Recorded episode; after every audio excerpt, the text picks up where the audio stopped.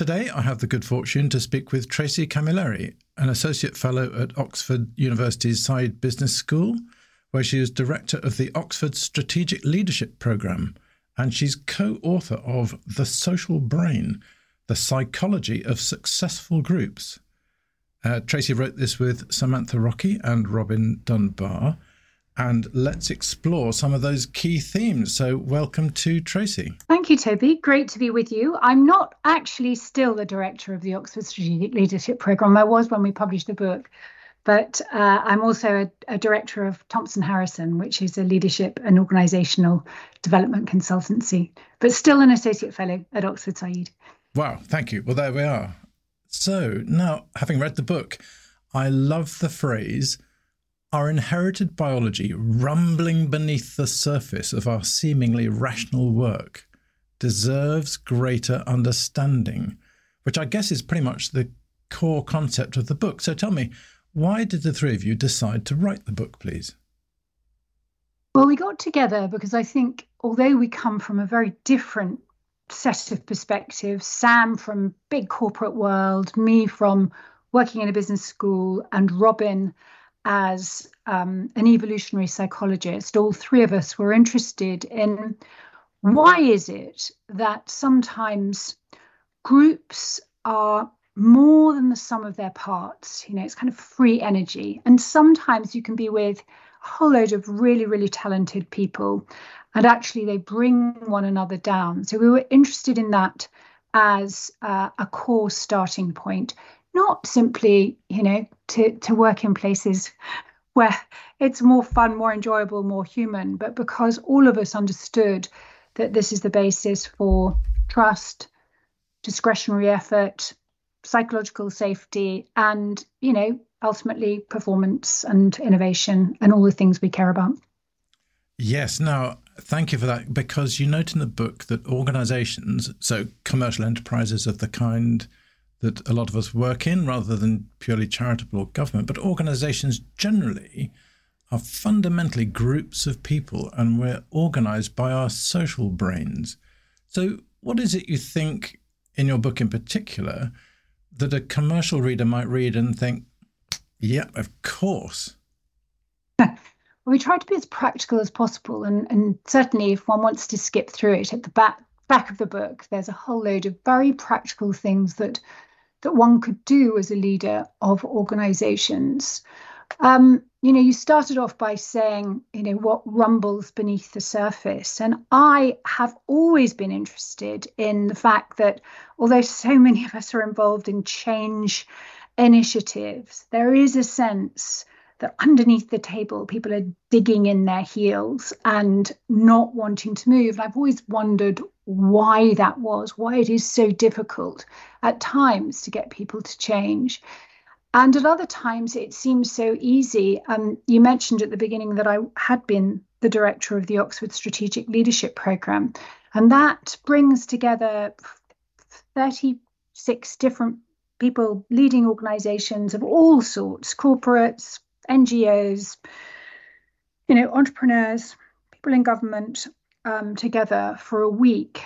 And I became personally extremely interested in the sort of tribe forming that happened during that week. How can a group of 40 people, 35 people, um, form really, really close bonds? So much so that at the end of any week, I always thought, if you gave us a world scale problem, we would solve we would solve it. uh, we could solve it together. Um, and so I became really, really interested in how we brought that back and brought that about and how we could be better at it. Um, and a lot of it came down to really getting together with Robin and thinking about what doesn't change about human beings and what hasn't changed about the way be- we behave for for thousands of years. Yes. Now that touches on something because currently there's a lot of talk in politics and in business and many spheres about leadership. And you capture a nice phrase heaven is high and the mandarins far away. and this whole concept of organizations reaching a scale at the point at which they start to fall apart a bit. Now, in my particular case, this is uh, very much focused on marketing and treating people as groups or tribes and so on. So, how does somebody in a commercial organization with a large marketing team, what, what would be the things that they might want to look out for when they're doing their marketing programs? Well, of course, we all push for growth, growth, growth. Um, but I think one of the things, as you say, Toby, we touched on was really thinking about the implications of scale. And we looked at it in two different ways. One, what happens as you grow? Where are the fracture points?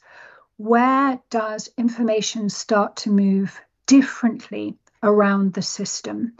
Uh, what are the tipping points? What are the, you mentioned uh, the Dunbar number. What, where does the weird stuff start to happen? Where does the relational become transactional? The, the us the us become us and them. We became really, really interested in that. And the second thing while we're on the subject of scale was, and we interviewed many, many leaders um, across organizations, some of them um, leading in marketing companies or marketing departments, thinking about matching size of group to task.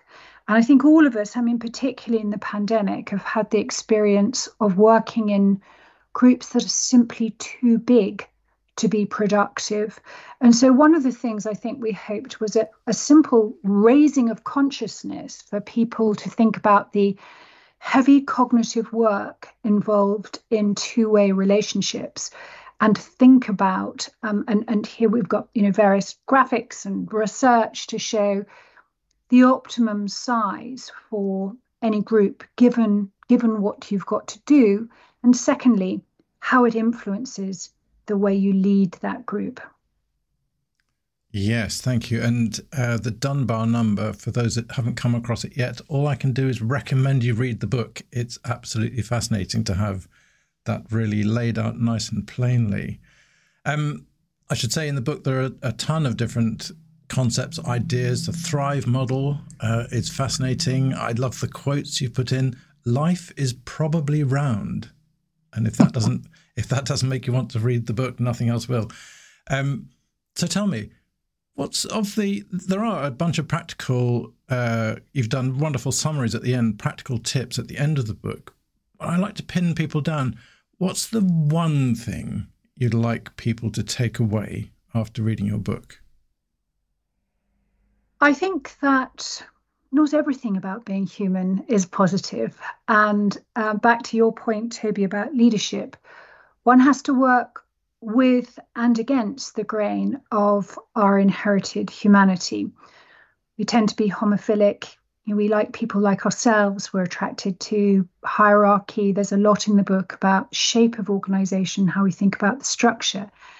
But there are really, really simple things that you can do to work with the grain of what we as human beings need. I mean, just to give you a small example, if we've got a difficult meeting, we will always begin the day with a structured meal. I know it seems absolutely ridiculous, but the very fact of having that meal together changes the outcome in the day, creates social endorphins, which are long lasting social hormones that uh, facilitate relationship. Um, we're working with companies at the moment to develop social strategies. You started off with that word social, it's in the title of the book.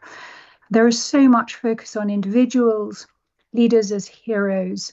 What we're interested is in the dynamics of the social life of organizations, which, as you said right at the start, we see simply as clusters of human beings.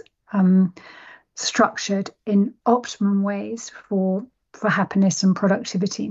Exactly, exactly. Thank you so much, Tracey, for giving us a very quick run through her book, on the front of which it says, The Perfect Compass for Those Seeking to Create Not Only Healthy Teams, but High Performing Ones. The book is packed with fascinating topics, ideas, stories, and whatnot. It's really excellent. Thank you, Tracey, for The Social Brain, The Psychology of Successful Groups, available from all good bookshops and Amazon. Wonderful. Thanks so much, Toby. It's been a pleasure.